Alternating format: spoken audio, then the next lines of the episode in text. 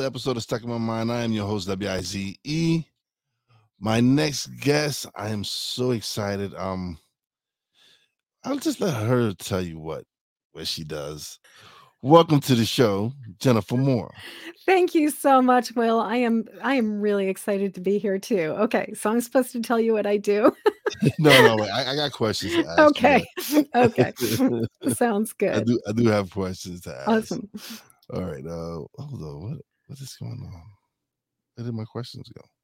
Where did your questions go? Yeah, no, I I had some. I, I promise you, I I had I I have had no some. doubt. Yeah. I don't know where they went though. Oh man, wait, hold on. Because I, I I had them all with when I did my description and everything for the show, so they should be here. Ah, there we go. All right, we're in Woohoo. that one. all right. So, can you share a bit of share a bit about your personal journey from being an emotional hot mess to become to becoming an expert in empathic mastery? I I'll do my best. Um, especially trying to keep it short and sweet. So my name is Jennifer Moore, and I'm the author of the book Empathic Mastery, which actually I just learned won its fifth book award um, just the other day, and um, it got it was in the fir- it got the first place ranking for the uh, uh, Independent Authors Network. Uh, First and basically first place for nonfiction. So I'm kind of like, oh my God. Anyway, I'm very excited if you can't tell.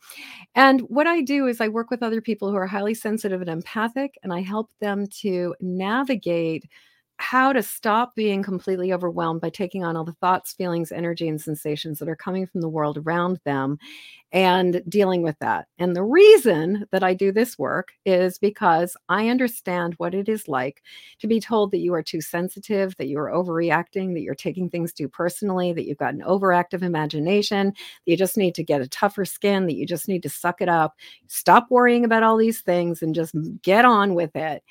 And I spent my childhood as a very sensitive, very creative, very magical, but also very sort of shy and really doubting myself kid.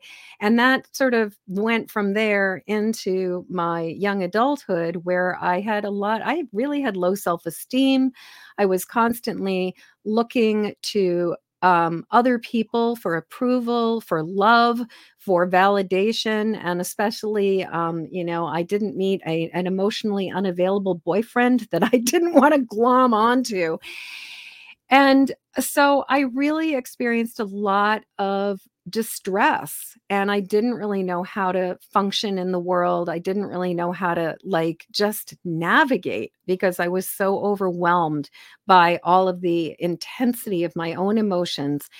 And it wasn't until I was in my 30s and I started to work with a really amazing therapist who was also really psychic, who helped me to start to understand that a lot of the time I would be in a state of distress after I had been picking up the thoughts, the feelings, the energy, the sensations, the worries, and the concerns that had come from somebody else or from a circumstance or situation.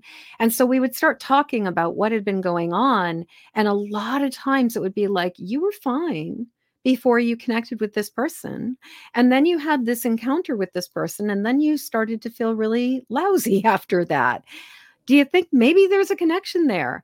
And I started to see how frequently I was taking on, absorbing, amplifying, and all, um, and and worrying about other people's stuff, but also taking on a sense of it's my job to fix this. It's my job to make this better. It's my job to to do something about this.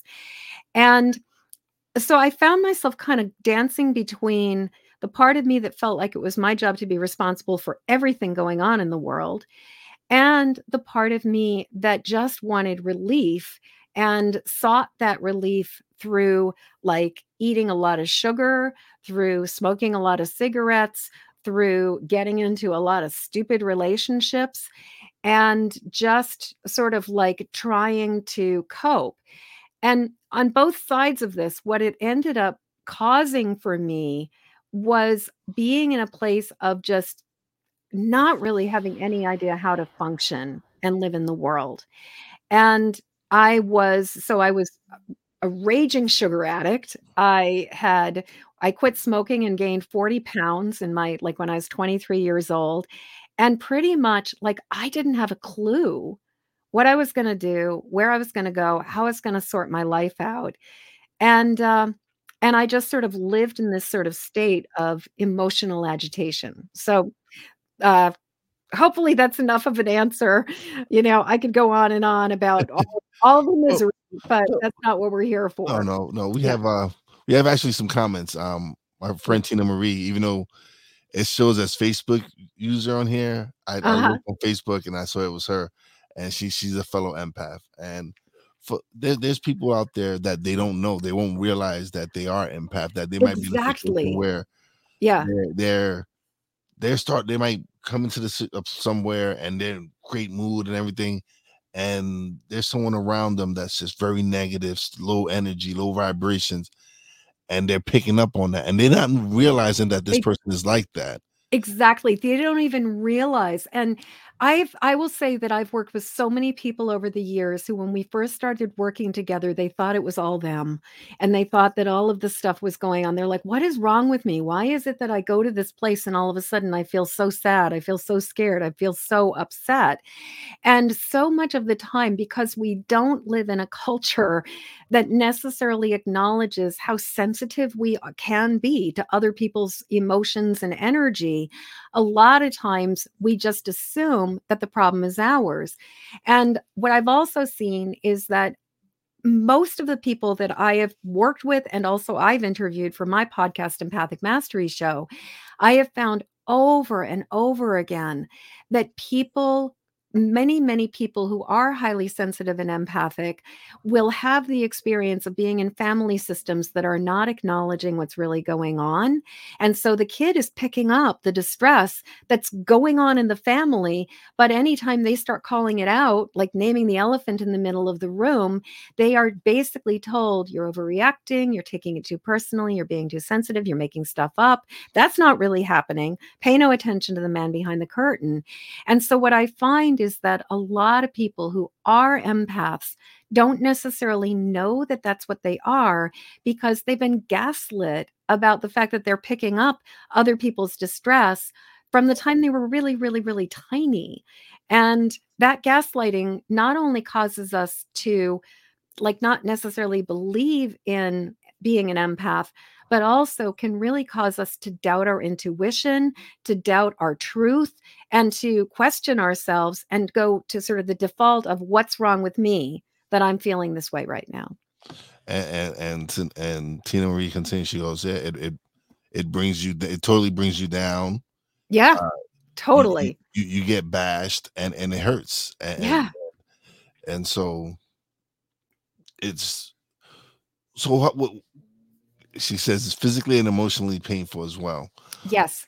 Yes. So for someone who might not be aware of this, that that they're an empath, yeah. Um, how how could they find out? How did how did you discover that you was an empath and this is what was going on with you? So um so let's start with so first of let's start with my definition of the word. So, first, one of the things I want to say is that empath is not a clinical term. It's a pop, you know, it, it's a pop culture term that came out of science fiction from the 1950s. There was first a, a, short story called The Empath that was written by this Scottish author whose name I always forget. Um, and then it, and then in the 1960s, Star Trek did an episode called The Empath, and it started to show the idea of the empath. And the idea of the empath is that an empath is a a being who picks up the thoughts, feelings, energy, and sensations from the world around them, like absorbs it, carries it, holds on to it, and feel. But this is the thing that makes the difference between an empath and somebody with strong intuition and psychic ability is that unlike a psychic or an intuitive who recognizes that they're picking information up, but they know it's coming from outside of them. Empaths process information as if it's our own. And so, for example, if you were somebody who was really sensitive and intuitive, you could walk into a house where maybe something really difficult had happened and they would be like, oh my God, this space feels so sad. I feel so much, I feel so much grief. I feel so much anger. I feel so much fear. Like, I understand, you know, I'm picking up this, but they know they're picking it up from the space. Whereas the empath walks into a space and immediately goes, Why do I suddenly feel so sad? Why am I so scared? Why am I so angry? And the thing is, because for many of us, we grew up in environments where people didn't necessarily want to own their feelings and didn't want to claim or take responsibility for stuff. We would often own things that aren't ours. But what makes it really hard is that as an empath, if you are picking up the stuff in the world, but you're feeling it as if it is your own, it can be really hard to recognize that that's actually what's going on and that you are sensitive, that you are an empath. And so, how did I figure this out was twofold. One, that therapist that I mentioned who started to help me understand, like, this isn't yours, this is about somebody else. And that took me years of just like thinking it through, talking about it, processing it, and then going, wait a second, I was fine before I encountered this person. And then all of a sudden, I was feeling all the things they were talking about feeling themselves. But what I also noticed, and this is the thing I found to be really kind of the dead giveaway for me, is that whenever I am suddenly, I go from like zero to 100 miles an hour, and I go from like, I'm just fine. Everything in, in my life is okay. I've got a roof over my head. I got food in my belly. I got clothes in my back. You know, I've got money in the bank account or enough money to like that I'm not worrying about like the next bill that's coming along. And and all of those things are okay, but for some reason, I'm feeling really distressed. I'm feeling really uneasy. I'm feeling really off kilter. I'm feeling something is just like weird or wrong. What I noticed is that when I'm feeling out of sorts for no reason at all, more than often than not, it is because I'm picking up stuff that's going on either in my immediate world or a lot of times globally, like that I'm picking up stuff that's going on in the world around me. And what I will say is that for myself, time has been the greatest teacher because by noticing when I feel this way, but also starting to talk to and connect with other highly sensitive empaths and talking about, are you feeling it? Oh, yeah, I've been feeling it all of a sudden there starts to be like we start tracking things and what we started noticing i started noticing for myself but then i started getting like confirmation from other people was so often like if we checked in it was like i've just started suddenly started feeling really weird. I suddenly started feeling really strange. I suddenly started feeling like oh something's coming like something's i feel uneasy. And then all of a sudden it's like three four five six 10 20 people come back to me or like if i do a you know like i do a tiktok video and i'm like hey can you feel it? And i you know and it's like everybody is like ticking like 90% of the people who are ticking the box are like yes yes yes yes yes yes.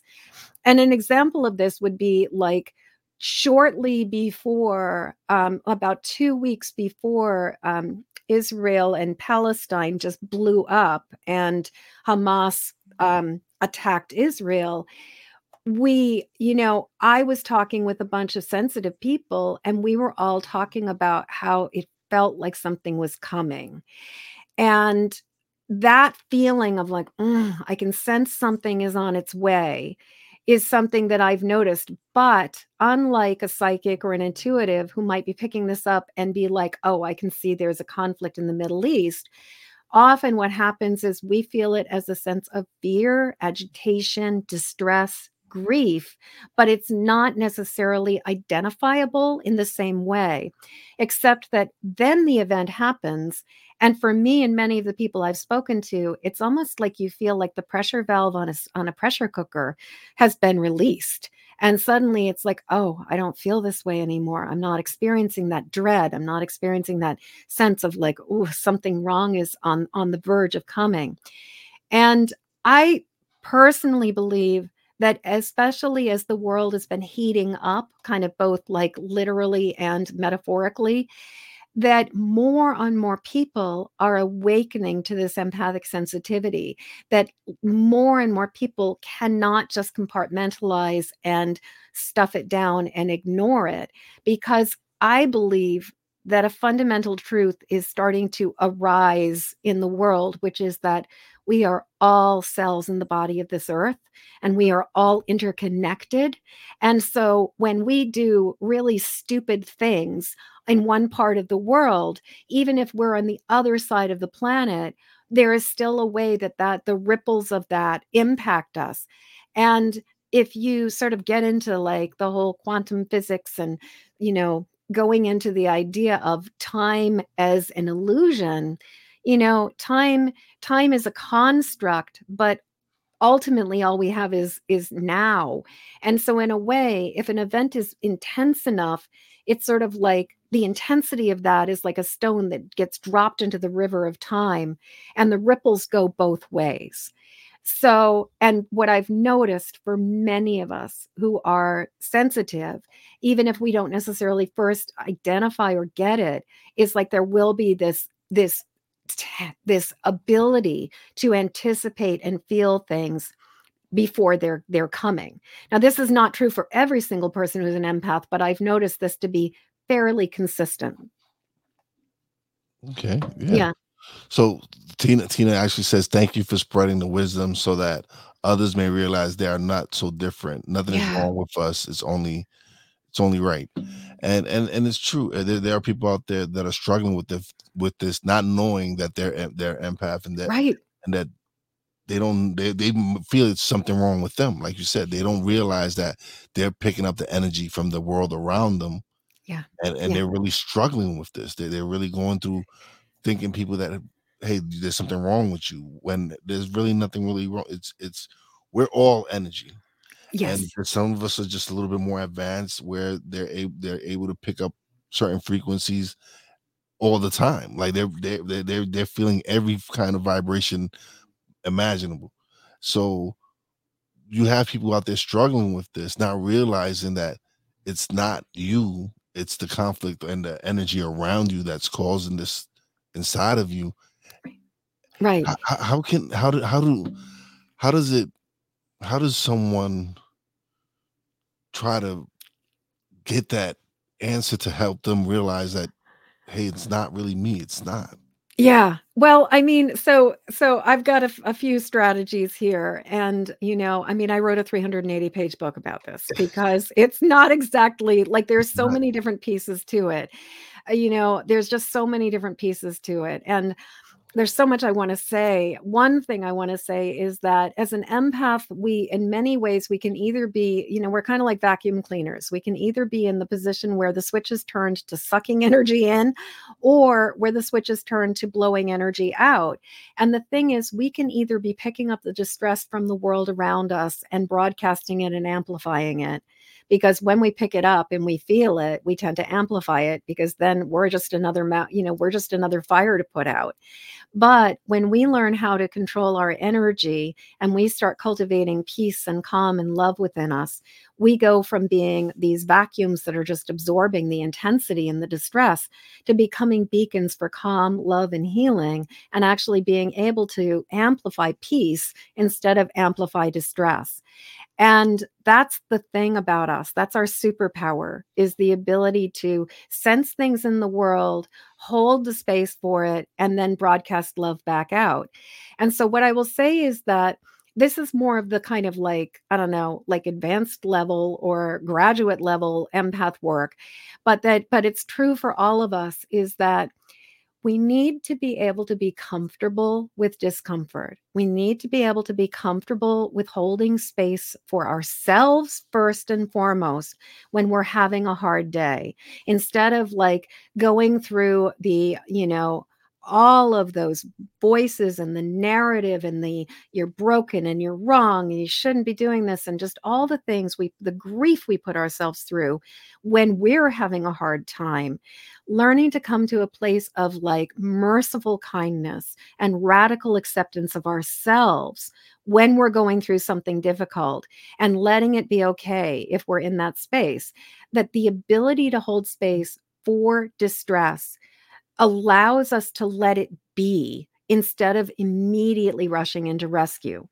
And so as empaths, the thing is we feel better when other when we are taking on the energy of the world and when we believe that our job is to fix things like one of my students came up with this saying if i can feel it i need to heal it and the thing is that if we believe that, then we're going to get ourselves, we are constantly caught up in this place of thinking it's my job to make the world a better place. It's my job to fix the problem because I can see it. Sometimes interference is the worst thing we can do and i'll give an example of this that like would probably land for most people. Let's take an alcoholic for example. No amount of effort on the part of the person in the relationship with the alcoholic is going to make them stop drinking.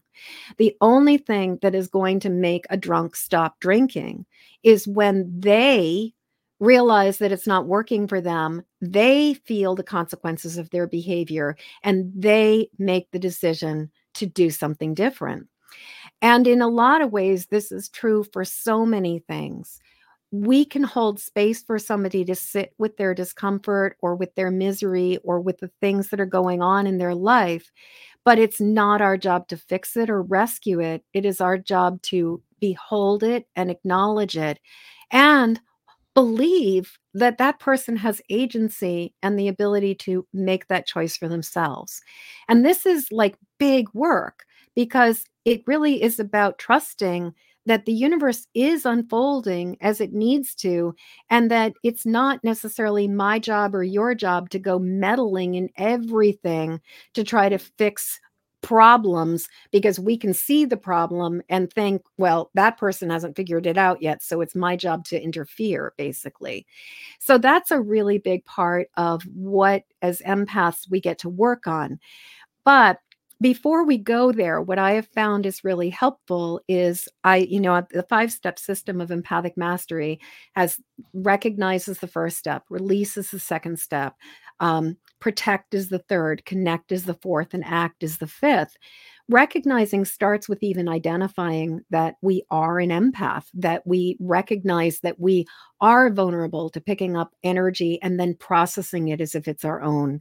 And then coming to the place of recognizing when we're offline or out, not offline, but off, uh, you know, out of sorts, when we're off kilter, when something feels amiss and then going from that to starting to recognize okay what's mine what's not mine so what i really love to do is whenever i notice that i'm picking any that i'm just feeling strange i'll just put my hands over my heart close my eyes and i'll ask myself the question is this mine and I will say that probably 95% of the time, the answer has come back yes, and. Some of this is yours. Some of this is about the time that you experienced the mean girls in sixth grade. Some of this is about the time that you were sick with pneumonia when you were 17. Some of this is about the time that you were humiliated by that by that professor or that teacher or whatever but there is but a lot of it is coming from outside of you. And so i'll get this answer that a lot of times there's a part of it that's about me but there's a large part of it that is not. And so then once i get that yes yes some of it is yours some of it isn't i will ask the next question which is what's mine? What's not mine? And that's where often i'll be like oh that was from the mean girls. This is from but this is about like the the cranky the cranky person at the grocery store that i just ran into and when I've got that answer of what's mine, what's not mine, and I start having a sense of like some of this is mine, some of this is not mine, then what I do is I like to just take a really simple exercise of just I breathe into my heart. And as I breathe out, and I like to have my hands over my heart, I exhale and I release my hands and I say, I send this back to where it belongs. And I just use my inhale and my exhale. I send this back to where it belongs um, it's safe for me to let this go. And if I and one of my favorite things to also say, I've got two lines that have, I live by that have been really helpful. One is the old Polish proverb, not my circus, not my monkeys. and just, you know, a lot of times I really have to remind myself of that, like not my circus, not my monkeys. And if you grow up in a family where there was a lot of like transference of problems and a lot of people who kind of like codependent worry and things like that. I grew up in a family system that basically everybody's monkeys were my monkeys, everybody's circus was my circus. And I really, you know, like I was taught, like, if you can, you know, as, as a student, my student was saying, if I can feel it, I need to heal it. And so for me, that old, you know, that proverb, not my circus, not my monkeys, that has been really, really helpful. And then another one that I live by that I really love, I find so helpful is the saying, Your poor planning does not constitute my emergency. Like, just because you're in a state of crisis right now, because basically you got yourself there, does not mean I need to drop absolutely everything in my entire life to make it better for you and that has certain i mean sometimes that that statement it doesn't apply but a lot of times as an empath i do find that it applies that just like your poor planning does not constitute my emergency. And so those two statements not my circus not my monkeys and your poor planning those things have been incredibly helpful in terms of just being able to like get perspective and be like maybe it's not my job to fix this problem right now Oh man, yeah, definitely, definitely.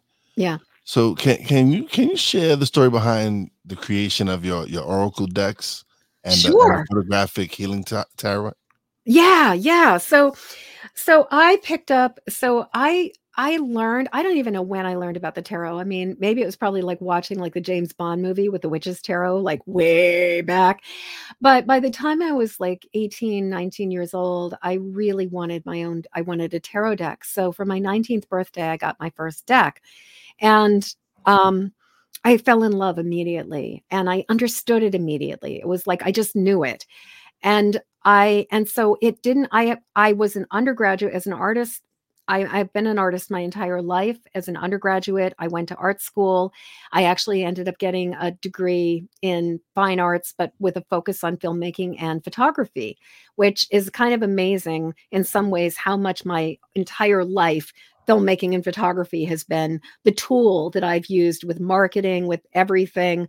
I mean, it's just been kind of incredible how much it kind of has has, has even though it's not necessarily how I've made my living, it is Yeah. It is has been a skill that I've used my entire life.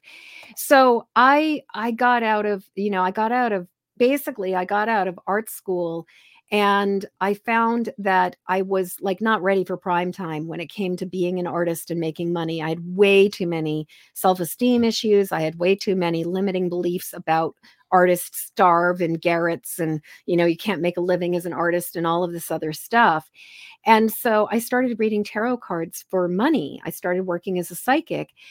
And what started to happen was where I first started doing the work, it was all about like, you know, predictive readings. Uh, I, there's this um, old, this tarotist that I knew, I've known for many years named Thalassa, who used to say, ah, you're going to meet a tall, dark cesspool and fall in. And which I really love because what happened for me was I started at when I first started reading was like you're going to meet this person and you're going to fall in love and you're going to have this many kids and yada yada yada. But over time I started to get really curious about what is it about the patterns that you keep getting yourself into? Why do you keep on finding yourself being attracted to the same person over and over and over again? Why do you keep on falling into that cesspool? And as I started doing that, I started looking at the tarot as a as a an oracle for learning and for our life lessons and at, at each card as a healing process for every single one of us. And as I started working with this and understanding the tarot in this broader way and much more in a way of like your soul's evolution as opposed to thinking about it as just predictive, I started to envision and think about like, what would it be like to create my own deck? And so I actually, right around the time that I started thinking about this, I uh, had created a series of masks and I had shown them at this Halloween party called the Pumpkin Ladies Ball that happened in Massachusetts for a number of years down in the, in the Boston area. And um, and these people, these dancers came up to me at this this event and they were like, "Oh my god, your masks are amazing. We're about to do this dance performance piece called The Fool's Fable. It's all about tarot." Um, and we think you would like we'd love for you to make all the masks for the show. And I was like, "Okay." And that was what started me was I made masks for this dance performance that led you through all of the 22 major arcana cards. And that was what sort of started me and then I was like I have to make a deck.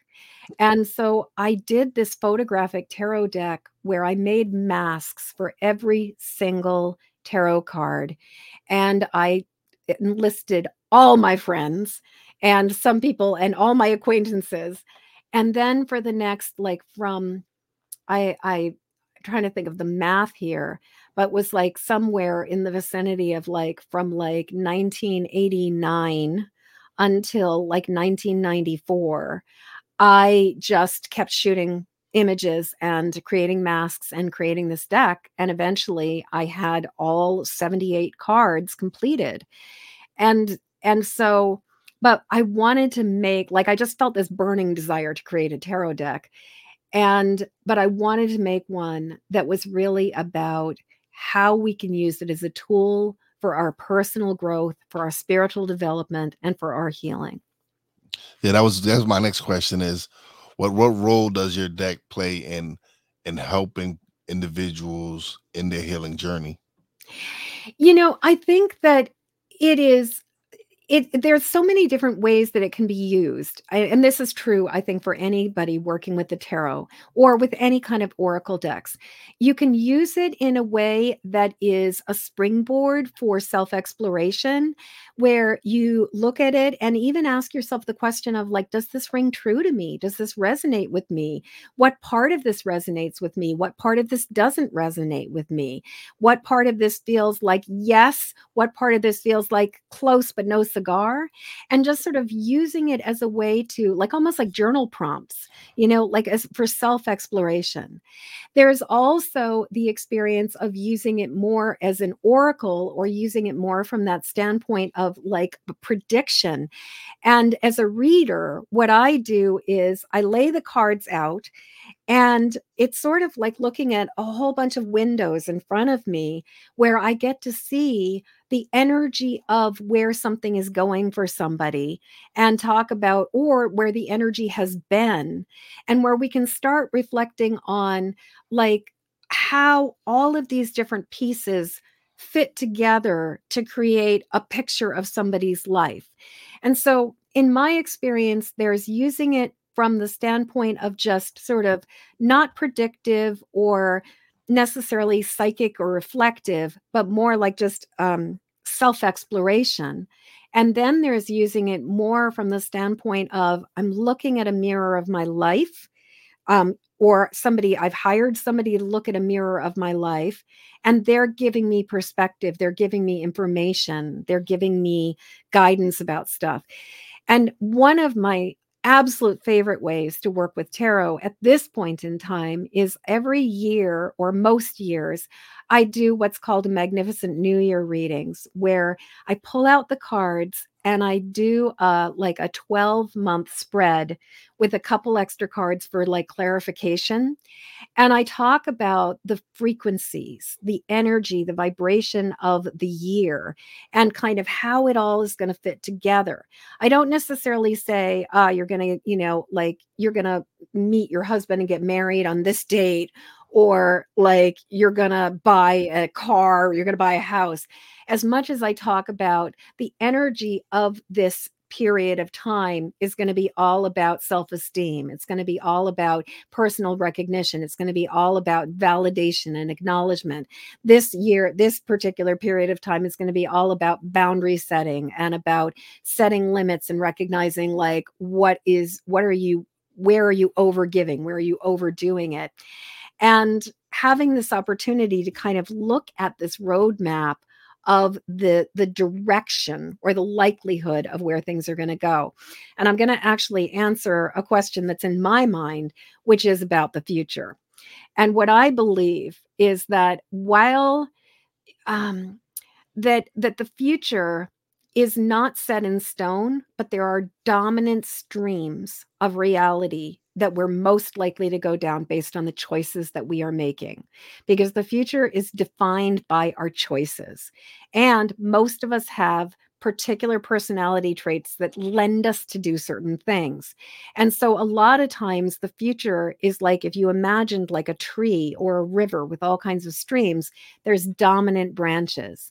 And so a lot of times when we're looking at things that are about the future, what we're talking about are the dominant branches and what kinds of choices can you make to lead yourself in the most aligned, most flowing, most um like optimal path of the future. Like how can you get into the timeline that's going to be good for you as opposed to the timeline that's basically going to be awful to yeah. avoid using any swear words.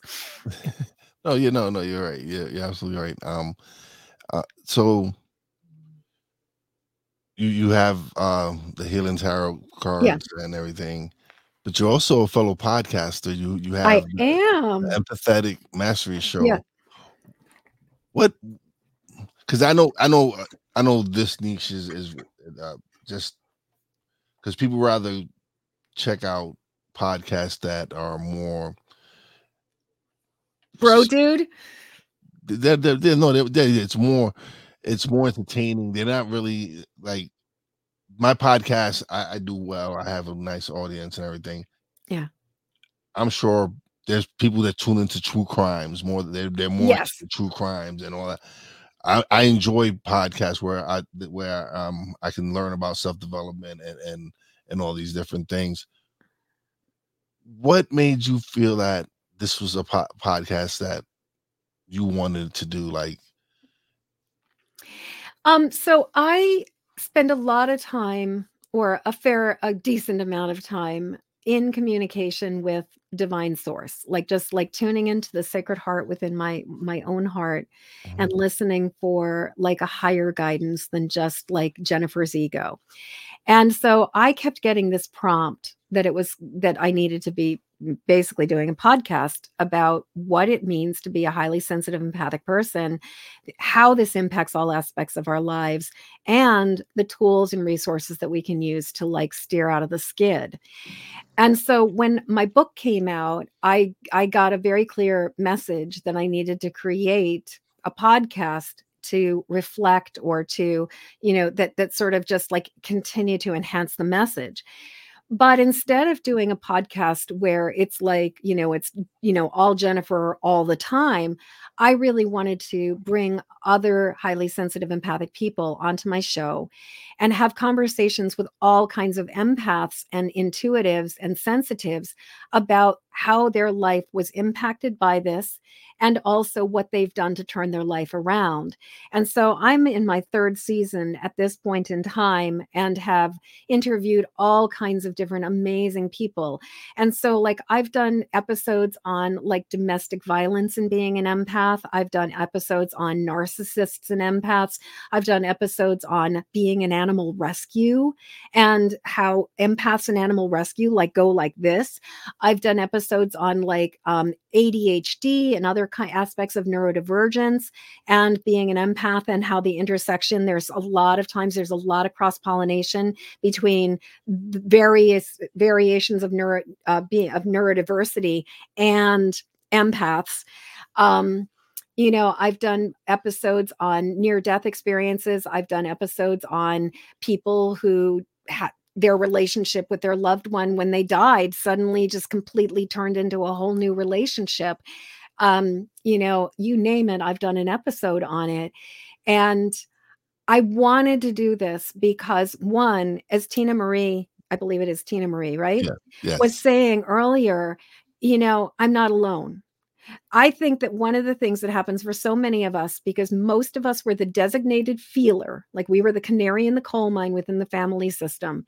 And most of us grew up in environments where we were told that there was something wrong with us and that we were just weird and that we were picking stuff up that wasn't even real. And that basically, like, you're just weird, go off in the corner. And so many of us feel isolated. Many of us feel like, you know, it's all in our head. There's something wrong with us. I wanted to create a podcast that gave people hope, that gave people connection, that gave people t- it gave people information and gave people tools and resources, but also very much a sense of I'm not the only one like this. Like for example, I've out of the nearly, mm. I mean, at this point, I've I've interviewed more than uh, definitely more than hundred people at this point in time.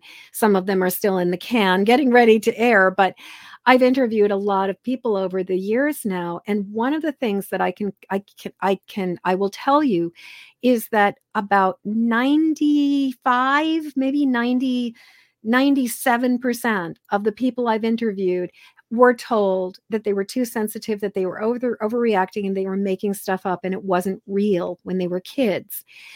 A very small percentage of the people I've interviewed did not have this experience, but most of us did. And the problem with this gaslighting that happens at such an early age is it really ripples out for the rest of our life and it causes us to doubt ourselves. And it also really causes us to pretty much like deny our purpose and put down our calling because we never got any validation or support or acknowledgement of it. And so just having a show where other sensitive people get an opportunity to hear the true true about this. And you know, my show it's for me it's like I'm not as concerned about like I mean big numbers great you know like getting into the i mean at this point thankfully uh, the podcast is in the top 10% of podcasts um you know but like i mean i have friends who are like in the top 0.05% yeah. of podcasts which is really i'm like go you amazing yes but for me what it really comes down to is I want the people who need the mat. Like I, I'm doing this and I share these episodes because I want people who who are struggling with taking on the thoughts feelings energy and sensations from the world around them to know that they're not alone and that there's another way of doing this that there's a better way of doing this that we don't have to spend the rest of our life just like with like the emotional kryptonite of other people's misery uh, being around us. Yeah. So you know why this this this episode was successful? Tina Marie. Just just the fact that she got to leave those comments and share exactly what she was going through and what she was feeling.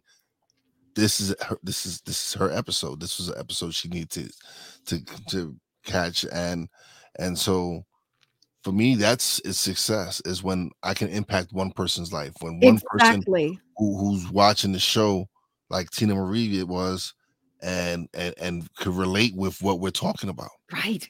Well, and we are in such, you know, like the thing I've noticed in the world of transformational entrepreneurs and spiritual development and healing is that it has really gotten co opted by the hustle culture. And it's really gotten co opted by like the whole sort of capitalist 10x everything, you know, grow, grow, grow, bigger, bigger, bigger. And so it's like sometimes I see so many people struggle about their message because they have this false idea that the success of the message is directly connected to the number of likes and follows that you have. And the thing is that I'd much rather know that my message saved one life than that my message reached a whole bunch of people who just kind of were like, yeah, whatever. Like, what matters more? Giving one person hope who needs it, or 10 people hope who need it, or 100 people hope who need it, or like somehow being like, you know, like rocking it, but not really necessarily making any true impact in the world. And, and ideally, we get both. But yeah, no, yeah, it, it's it's it's like what you say when you throw the stone in the rock and you get the ripple effects. The ripple, right? exactly, yeah. exactly. So it's when you throw the stone and you hit that one person and you impact that one person, you don't know how many people that person is going to impact. Exactly. So, so, it's a ripple effect. So the fact that you, you I, I had a, episode where it was a we I had interviewed this person prior my when I was strictly audio. So we I brought her back on and we recorded the episode and I hadn't I hadn't for some reason I don't know why I hadn't released it. Mm. So I just released it recently within the past couple of months and she was struggling with something. And I didn't know she was going on, but when I posted the the the episode and and the description I put about her and all the wonderful words I said about her, she was like, she sent me a message and she was like, "Is this the episode we recorded last year?" I was like, "Yeah, my apologies. For some reason, I it got I, it got lost in in my episodes. But when I saw it, I was like, let me release this." Something inside just said, "Release this episode." Like, yeah. When I seen the when I seen, I was like, "Frederica," I was like, I didn't release this episode. So I looked back and I'm like, oh, I didn't. And I was like, you know what? I got to release it. And and I released it and I put the description and I picked the uh, one of her. I didn't know it was one of her favorite photos, but it was something that I was like, this is it. This is the picture I got to use for the thumbnail and everything. And I posted it, shared it with her, tagged her in it. She messaged me and she was like, thank. She's like, you don't understand. I haven't been feeling the way you described me mm. in that mm. episode. And it be really truly became her episode. Like her episode impacted her. Like we recorded to help impact other people, but that episode helped impact her because didn't know she was going through how she was feeling. Like she didn't feel any of the things that I put in in the description, but to hear me put those words out there and remind her that this is who she was it wasn't her in the funk and all that. This is the person who I truly, who I saw. Yeah. And, and so she, it was like, she was like, thank you. And, and that that's something, you know, what you're saying right now is something that we have the power to do for each other is we can mirror each other's beauty. You know, and that's something about an empath. We can pick up on all the misery, but we can also mirror each other's beauty. We can hold that up. And so often like you said, it's like it goes both ways. It's not just the audience that might get something from it, but it's also us who are the mm-hmm. podcasters who can really get something. And there's something something about the power of being heard, the power of being seen that comes back to us. I have a friend who just released her third book, and um, it's been really interesting because it's like she felt the energy of people reading the book coming back to her and there's something about that like it's it doesn't just go one way it goes both ways so I love what you're talking and I love how you were saying that like timing wise you you just kind of you just instinctively intuitively you just knew now's the time to be releasing this and yeah. that's exactly when she needed it mm-hmm. yeah. yeah, and, and it was it, and it was like i said i didn't know like when i seen it and i'm like i hadn't released it, and it, it was like it drew my attention it, it like instantly when I, I, was like all right let's time yeah. it was time to release the next episode and i'm going through my my catalog because I have like you, I have uh, quite a few in the can that I haven't used yet, mm-hmm. and so it, it, just drew me to it because I because I, I, had trans because the funny crazy thing was I had already I had just transitioned to going live, doing live, yeah. like we're live now, yeah. And so, but I I couldn't do an episode that day, so I was gonna use I used our record that recording it and I and I uploaded it and I and I set it up and everything and it was just something inside of me telling me that this this needed to go out. This mm-hmm, mm-hmm. this had to go. Yeah. And and that's and that's exactly what I did. Yeah. And just the reaction that I got from her really,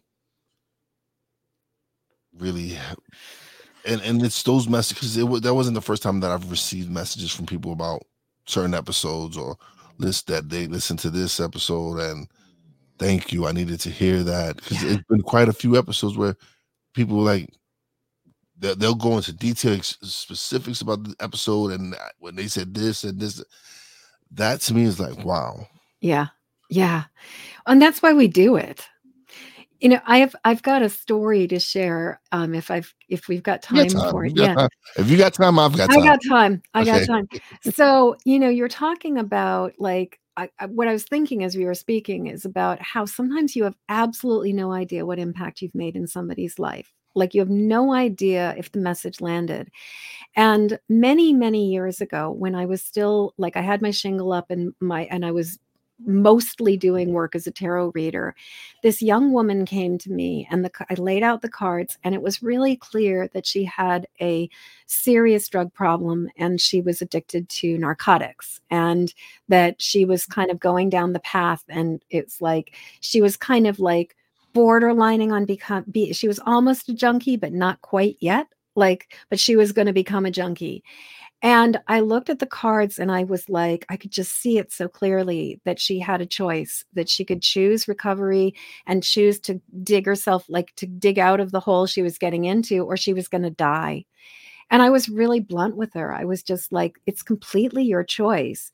But if you do this, you'll live and you have all this amazing power and you have all these amazing things to offer to the world and all of this good stuff but if you do this you're not going to live much more than 3 years from now. Like you're going to kill yourself. And she left the studio you know she left the reading. I had no freaking idea whether she was going to listen to me, whether she was going to take anything that I had to say seriously, whether she or if she was just going to be like, F that B, you know, I'm just going to I'm just, I'm not even like, whatever, like, where's my next fix? Yeah. I had no idea. It wasn't until probably almost like 20 years later, um, maybe 50, somewhere between 15 and 20 years later, she walked into my my studio because I worked as a tattooer doing it as a healing art for 20 years. She walked into my tattoo studio and she came up to me and came over, came to me and she said, You read for me 20 years ago and you changed and and that reading changed my life. You told me that I had a choice and that I got to decide if I was going to live or die. Well, I chose to live. And I'm here now and I just want you to know that that reading did like that made a big difference in my life. I had no idea. It took 20 years to find out that this thing actually saved somebody's life. And that's the thing. We don't know who's listening.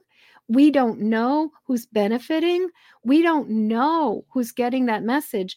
And when you start thinking about the fact that our podcasts sit on servers and like live in perpetuity for years and years and years, it's like this is a message like it's entirely possible that i mean you and i are recording this on tuesday november 28th 2023 but it's entirely possible that you know on may 5th of like 2031 somebody's going to be listening to this podcast interview and they're going to be oh my god it's may may 5th 2031 and i'm listening to this but it's they hear the thing they need to hear you know? Yeah. Yeah, yeah. definitely there's there's times um there's just sometimes where a message will arrive to you when you truly do need to hear it exactly and, and and so often too you can hear the same message over and over and over again but it's not mm-hmm. going to land until you're ready to hear it i mean yeah. i can't count the number of times somebody i've i've been told the same thing but it takes a certain level of maturity and a certain amount of work on my own part to mm-hmm. be able to really integrate it and understand it. Yeah, definitely. Yeah. Oh man, this has been a wonderful conversation. Uh, we've the, the chats have actually we've been lighting up with with comments. So, oh, this has been great. Um, but now you get the solo screen. You get to plug away, let them know where they can get the book, your website, everything. Okay. Well, so I kept it really, really simple. If you want to learn about all the things, go on to empathicmastery.com. If you want to listen to the podcast, it's empathicmasteryshow.com. And if you want to grab a copy of one of my books, which at this point there's quite a few of them, go over to empathicmasterybook.com. And I will mention, so actually, I'll show you guys a couple books. Hang on for a second. So, this is now a five time award winning book, Empathic Mastery, a five step system to go from emotional hot mess to thriving success. And you can find that over at empathicmasterybook.com. But in addition to that, I have a workbook that I created that works with the moons instead of um, the seasons. And it's called the Empathic Mastery Diary. And it's all about, it's basically a guided diary that helps you to really track and recognize, you know, what's going on to recognize, release, protect, connect, and act. In addition to that, I just want to mention to you that I have a free Facebook group called the Empathic Mastery Circle. And it is a place where you can get all kinds of support, where you can connect with other highly sensitive empathic people, and where I teach a free masterclass every single month right around the full moon. So we actually just had our class yesterday um, where we talked all about how to work with this. And if you are interested in coming on over and joining the free Facebook group, just jump onto empathicmastery.com slash masterclass. Um, I could go on and on. I love working with other highly sensitive empathic people. I, you know, I being a fairy godmother for empaths is what I'm here on this planet to do. And so, you know, please reach out to me. I am at Empathic Mastery on all the social media, uh, you know, all the places where I show up. I've been a little bit lax in TikTok lately, but I've got a lot of videos on TikTok, a lot of stuff on Facebook, a lot of stuff on Instagram, and um, I'm here to help.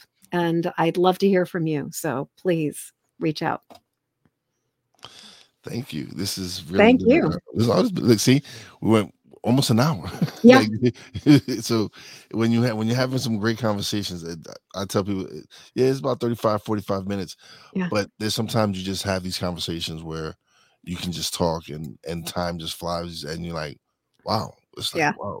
You just look at the time like, okay, we did more than 45 minutes. Yeah. We, don't, don't, no, I, I love these conversations. I, I do I love, too. Yeah. I love I love being able to to put this on my platform and, and have people come on and tell their stories and because there's again there there are people out there that aren't aware that they're highly sensitive people. No, they're not aware of this. This is something that people are still learning now, and yeah.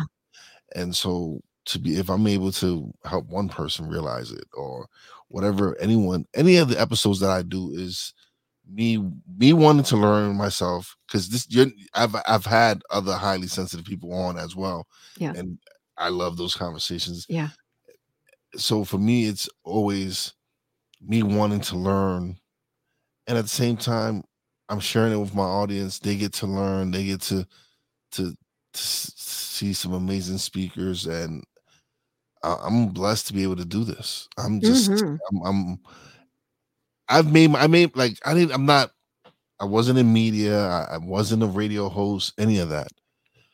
I just jumped into this head first learned how to do the stuff that I'm doing, how to edit, what how to create RSS.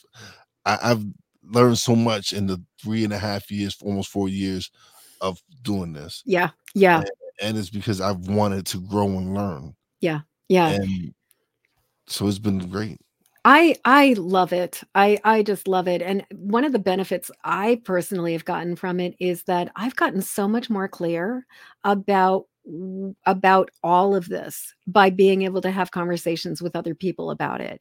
Um, but being on both sides of the microphone, I just adore it. And uh, I will say, I as soon as I saw you through Podmatch and and like you know they were like, "Hey, check out this show. You might be a guest on this one." I just knew, like when I listened to you and I checked out your other stuff, I was like, "We're gonna have a blast." And I just, I was, I was, I was like, "We're gonna have fun." So I'm very glad that I got to be here and and to be with you today. I'm I'm I'm I'm happy. I'm it's what I always like every, after every show I'm I'm always wired and charged because yeah. of energy. Yeah. And and when I tell people this like what I'm like yeah I'm it's like I'm high off of this show because Yeah. Yeah, because, I'm like sparkling right yeah, now. Yeah, yeah, just because of just because of the great energy and and and just being able to again be able to being able to absorb great vibes and great energy and then transmitting that out to the audience and to everyone who eventually when people are going to listen to it as well it's i love it i, I right on I yeah i'm looking forward to all the great conversations that i'm going to have and and all the great content that that we're going to continue to put out there. So definitely. But so um, thank you so much. Oh, thank you so much. This has been a delight. But uh, don't leave just yet. Let me close out the show, which had a little bit off the air. Yeah. Um, but thank you so much again. This has been wonderful. Thank you. All right. All right, all right, all right. Thanks to everybody in the chat who tuned in or buying me, Tina Marie. What's up, Veronica? I appreciate you showing your love. This is this is why I do the podcast is um just to have these wonderful conversations. Hopefully you guys enjoyed it. Um hope hopefully everyone had a great holidays. It's it's been um an amazing year. Um looking forward to 2024. It's going to be very exciting. But thank you to my real wise fam, Poppy J, Brandy J. Love you guys. Big, big shout out to the boss lady. Love you and appreciate you, baby. Big shout out to my guest, Jennifer Moore, for coming through and, and sharing her great vibes and energy. And, and just, I love it. I just love it so much. And as always, a big, big shout out to all the essential workers out there. God bless y'all. Be safe. You know how your boy Wize does it? Peace out.